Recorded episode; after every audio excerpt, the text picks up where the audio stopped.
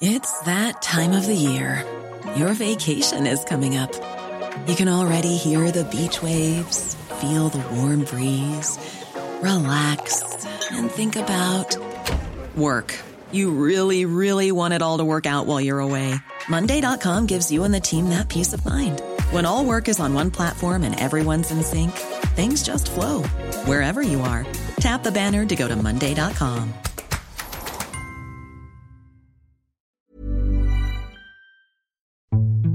Det bliver sådan en af de der klapkage-landsmøder. Men LA er også øh, et sårbart parti. Det er blevet den tid på året, hvor Liberal Alliances medlemmer skal til landsmøde. I den anledning har jeg inviteret vores politiske kommentator Erik Holstein i studiet for at give en status på partiet. Til Folketingsvalget for bare et halvt år siden, der fik Liberal Alliance nemlig mere end tredoblet deres mandater i Folketinget. Derfor ser vi i dag på, hvordan partiet har ændret sig siden dengang, hvor Anders Samuelsen han var leder. Og så spørger jeg også Erik Holstein, hvor svært det bliver for partiet at holde fast i vælgerne. Jeg hedder Karoline Tranberg, og det her er Altinget Azure. Man skal huske på, at bare 7-8 måneder før valget faktisk, der lå Liberal Alliance til sådan 2,5 procent. Man regnede med, at de kunne klare spærregrænsen, men ikke meget mere. Altså, det er jo ikke, fordi det har været nemt de sidste tre år. Hverken for de ansatte, eller gruppen, eller jer medlemmer. De gjorde en række ting rigtigt selv. Øh, altså, Vanderslag førte en rigtig god kampagne, men de var også heldige. Altså, de var heldige på den måde, at øh, konkurrencesituationen lige pludselig blev meget, meget bedre. Altså, Søren Pape smeltede fuldstændig ned i valgkampen. Øh, det gik øh, skidt for Venstre. Nye Borgerlige fik ikke den opblomstring, man havde regnet med der. Så lige pludselig blev der sådan et meget stort marked for den. Liberal Alliance er tilbage.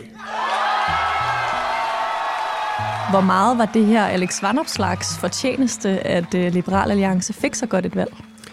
Det er i høj grad hans fortjeneste. Liberal Alliances succes er jo den grad bundet op på den mand. Uh, han fik genrejst uh, partiet fra et stadie, hvor det var en rygende ruin. Altså fra et stadie, hvor altså, det var pinligt at sige, med stemte Liberal Alliance. Du må lige uddybe det der med, at det var pinligt at, at stemme på Liberal Alliance. Tror du ikke, der var nogen, der tænkte, det ikke var det? Ja, ikke ret mange, kan man jo sige, fordi øh, ved valget 2019, der var det jo lige ved at ryge baglæns øh, ud af Folketinget. Ikke? Altså, og det, at, at deres leder, Anders Samuelsen, som sad inde udenrigsminister, han blev faret ud af Folketinget. Det siger jo alt om, øh, hvilken nedsmeltning, der var tale om.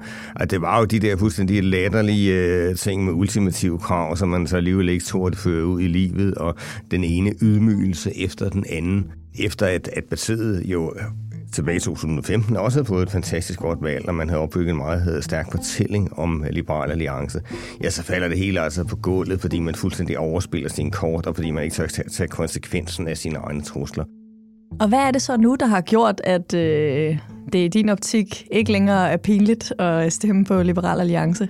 Jamen, det er jo, at man øh, altså for det første jo har øh, øh, øh fået stabiliseret partiet. Altså, man kommer jo ikke med alle de der yderliggående øh, ultimatumer mere. Det var heller ikke sådan før valget, man begyndte at sige, at, at øh, øh hvis øh, Jakob Ellemann ikke lover os det og det, øh, så nægter vi at pege på ham, eller, eller noget af den stil. Altså, man fungerer som sådan et resonabelt parti, men så er det selvfølgelig de andre ting også med, at man har øh, fået et bredere øh, politisk sortiment. Tidligere var det den der topskat, de blev ved og ved og ved at snakke om, øh, og de havde ikke meget inde på hylderne, fik man indtryk af.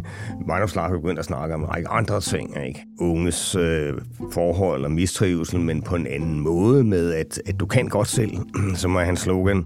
Men også noget som byråkratiet, det offentlige, altså en hel række emner, øh, der også går langt bredere end det med topskat. De, de appellerer altså mere end Lars Seier øh, med segmentet nu. Og altså, man har fået en meget skarp debattør i uh, Alice Vanderslag.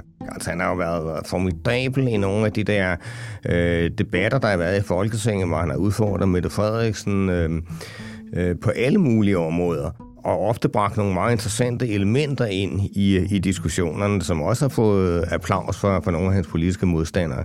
Og det er sådan ganske godt gået, når man står som formand for et parti, der dengang var forsvindende lille, og som altså havde gjort sig selv fuldstændig til grin. Jeg ved, du har øh, fulgt med en lille smule ind på TikTok, Holstein, selvom det ikke er der, hvor du øh, normalt er.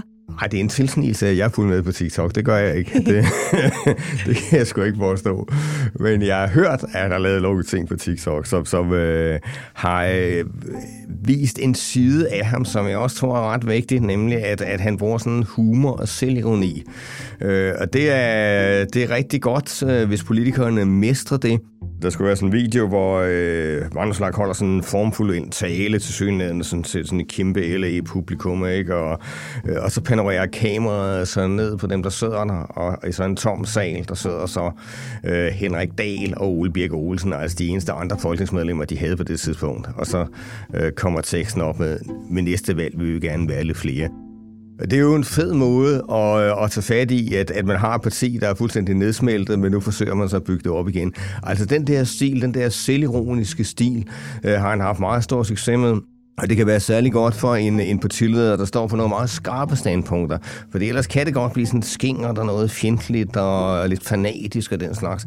Det synes jeg, han har undgået. Jeg synes, han øh, altså netop kan, kan pakke det ind i, øh, i noget, som, øh, som gør, at folk øh, lytter efter os, fordi formen er, som den er. Jeg har jo opholdt mig i, øh, i gennemsnit øh, lidt under 70 dage om året øh, hjemme i Struer og det er ikke nok til at øh, leve op til de kriterier, der er. Der er jo nogle regler, hvor, hvor folketingsmedlemmerne kan få nogle, øh, nogle tillæg, hvis de, øh, hvis de bor i Jylland, ikke for dobbelt øh, husførelse og den slags der. Øh, og så har han fået tildelt en bolig i København, og det er også fordi, at, at han jo efter sine boede øh, i Jylland, og det gjorde han jo så ikke vise, så det kom til stykket. Ikke? Det er jo fordi, at, at jeg ikke øh, har læst ordentligt op på reglerne. Det er pinligt. Hvis der er noget, som, som LA har været oppe at køre over, så er det jo lige præcis folk, der misbruger sociale ydelser, øh, det er fros med de offentlige penge osv. osv. Så det passede meget, meget dårligt med det image, han i øvrigt havde. Hvis en almindelig borger havde begået sådan en fejl, ikke? Øh, så ville man formodentlig have fået en sag på halsen for social bedrageri. Øh, og, og derfor øh, er det jo en sag, der altså potentielt var den jo livsfarlig for ham ud fra sådan en, en analytisk betragtning, så er det faktisk svært at forstå, hvorfor det ikke skader ham mere. Altså man skal nok have fat i en psykolog snarere end øh, en politisk analytiker for at forklare det. det fordi den, altså ud fra alle solemærker at dømme, så burde det koster ham øh, ganske meget, når sådan en sag eksploderer midt i valgkampen. Han taklede den så, så godt, som han så kunne. Ikke? Han lagde sig fladt ned og sagde, at okay, han havde begået den der fejl, og, og andre måtte jo så bedømme, om det var socialt bedrageri eller hvad det var. Men han erkendte, at, at øh, det var øh, hans ansvar at sætte sig ind i reglerne, og det havde han jo så ikke gjort nok, øh, og, og, og det måtte han tage konsekvensen af. Han øh, var virkelig beklædt med teflon i den valgkamp, og det sker jo nogle gange med politikere, der, der sådan er i medvind, altså der er ikke noget, der bider på den. Så det er sådan en sag, der stadig ligger og lurer lidt, eller vil du nej, mene, den er afsluttet? Nej, jeg mener, den er afsluttet. Ikke? Altså, nu Folketingets præsidium har besluttet, at de går ikke videre med det, og der har jo været en del andre af den slags sager for, for andre folketingsmedlemmer også. Det er lige pinligt hver gang, men øh, altså, nu tror jeg ikke, der er meget mere krudt den, så han er, han er sluppet, øh, selvom det godt nok er billigt sluppet. I årene fra 2009 til 2019 var det jo Anders Samuelsen, der sad som øh, frontfigur for øh, Liberal Alliance. Vil du ikke fortælle om det forhold, som Liberal Alliance og de andre partier i Blå Blok har haft sådan historisk set? Jamen, det har jo været meget anstrengt. Da Liberal Alliance øh, skulle overleve sidste gang, det var tilbage i, i 2009, man skal huske, de blev dannet som ny alliance, ikke? og så blev det så efterhånden, øh, efter forskellige øh, afskalninger, altså Carter, der forsvandt, Gitte Seberg, så ind til sådan en liberal alliance. Der var de jo så også øh, dømt fuldstændig døde. Jeg, jeg må indrømme, at dem, der overhovedet ikke troede, de havde en chance for at overleve dengang. Men de kom jo så op igen, og det gjorde de jo blandt andet, fordi at de fik markeret sig som sådan en meget skarp liberalistisk alternativ til Venstre og Konservative, og de fik fat i nogle af de vælgere, der mente, at, nu havde der været mange år med VK-regeringen, og, og man havde ikke været ambitiøs nok i forhold til skat, i forhold til offentlige nedskæringer og den slags. Øh, og der gik øh, LA lige i kødet på, på VK med en ekstrem skarp kritik Øh, og der er selvfølgelig noget, der belastede forholdet meget mellem øh, LA og, øh, og VK. Men øh, det var til gengæld altså også noget, der øh, øh fik øh, markedsført øh, altså LA igen og fik den på banen. Øh, dengang også øh, hjulpet af en øh, sådan meget aggressiv øh, annoncekampagne. Nogle heltidsannoncer, hvor de gik øh, lige kødet på de andre partier. Og normalt, når man laver annoncekampagner, så er det jo mest noget med sådan fremhæver sin egen politik, og det gjorde de også, men, men det havde virkelig en brød mod især øh, Venstre og Konservative, hvor man øh, beskyldte dem for at svigte med skattepolitik og alt muligt andet. Og, og det blev man jo altså rigtig fortørnet over i VK-regeringen. Men med den konflikt kunne, kunne Samuelsen jo bruge øh, til at skabe opmærksomhed om, om øh, partiet. Øhm, og, og, og det viste sig altså at være nok til partiet øh, altså kom flot ind ved, ved valget i 2011, selvom at øh, de et år eller to før havde lignet nogen, der var stendøde. Sådan noget ser man jo ikke fra øh, det liberale alliance, som Alex Vanopslag står i spidsen for. Nej. Hvorfor gør man ikke det? Jamen, det er fordi, at, at øh, man nu har et andet strategisk sigte. Altså, dengang var det et meget sådan, partiegoistisk sigte, man havde. LA skulle overleve for enhver pris. Øh, men det, man kører på nu, det er sådan meget også, at, at jamen, altså, hvis man skal have en chance for at få reel indflydelse, så skal man sådan finde et eller andet borgerligt alternativ. Man skal sådan, ligesom have genrejst øh, blå blok. Og der ved man jo godt, at, at øh, hvis man skærer sådan fuldstændig ud i øh, nogle vilde udsagn og øh, angreb på de andre partier, så kan det godt være, at man selv får flere stemmer hævet indenbords, men, øh, men det kan blive ret dyrt for blokken som sådan. Øh, så det er frem for alt det der samlende perspektiv, der, der gør sig gældende nu. Og hvad er det, at Vandopslag håber på at få ud af den her strategi, tror du? Eller hvad, hvad er formålet med det?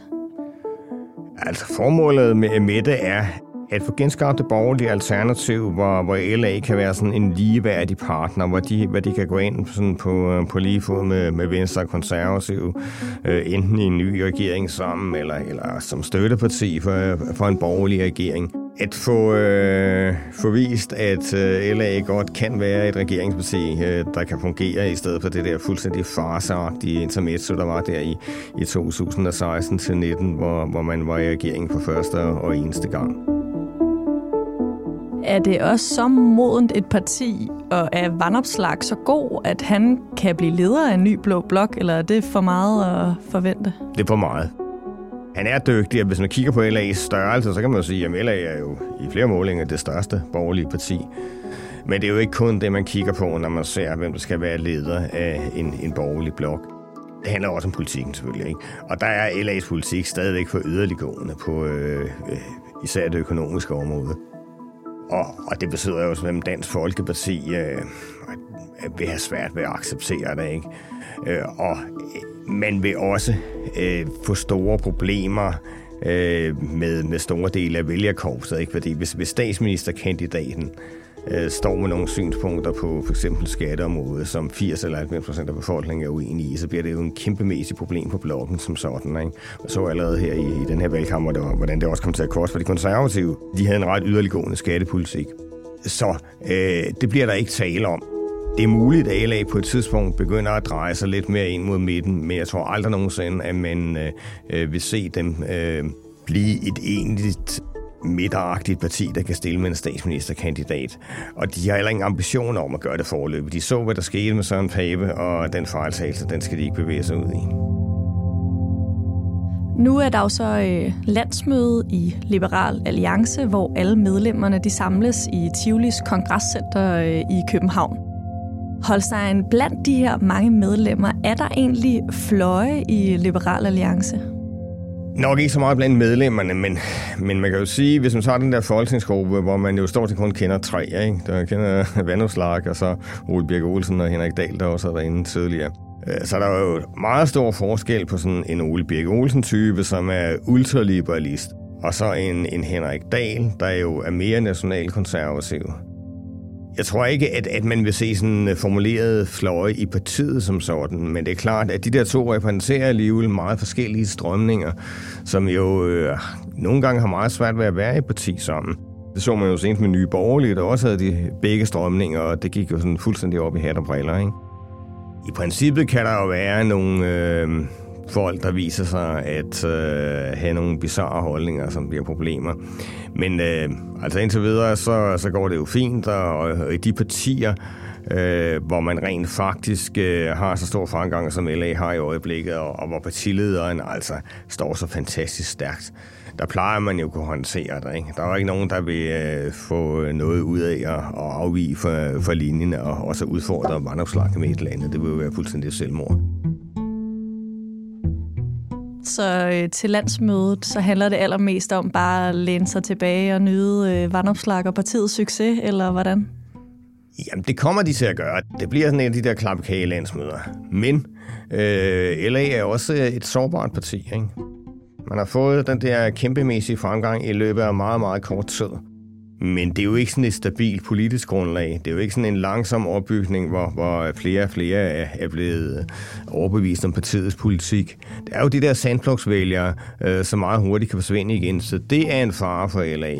Det er også en fare for LA, at det er så ekstrem personbordet. Det er jo hvad slags person. Altså uden ham var partiet øh, dødt og borger efter alle sandsynligheder. Ikke? Så hvis han ryger ind i en sag, øh, der er lige så skadelig for ham, som de sager, der ramte Søren Pape, for eksempel. Eller at, at hvis han nu øh, bryder ned med stress, han har stress tidligere, alt tyder på, at han kan håndtere det fint i øjeblikket, og så er der ingen tegn på det. Men øh, der kan jo ske et eller andet, så øh, han lige pludselig ikke er den der stærke leder mere. Altså, det er et, et andet sårbart element øh, ved partiet. Så de står ufattelig stærkt lige nu, men, men det de frem for alt skal bruge landsmødet til, det de frem for alt skal i gang med at øh, overveje nu, er, hvordan øh, holder de fast i de vælgere. De har tidligere haft en meget stærk opbakning, der er kommet på meget kort tid, og den er forsvundet igen. Hvad gør de denne her gang, for at de her vælgere ikke suser ud af døren igen? Det er der afgørende for dem.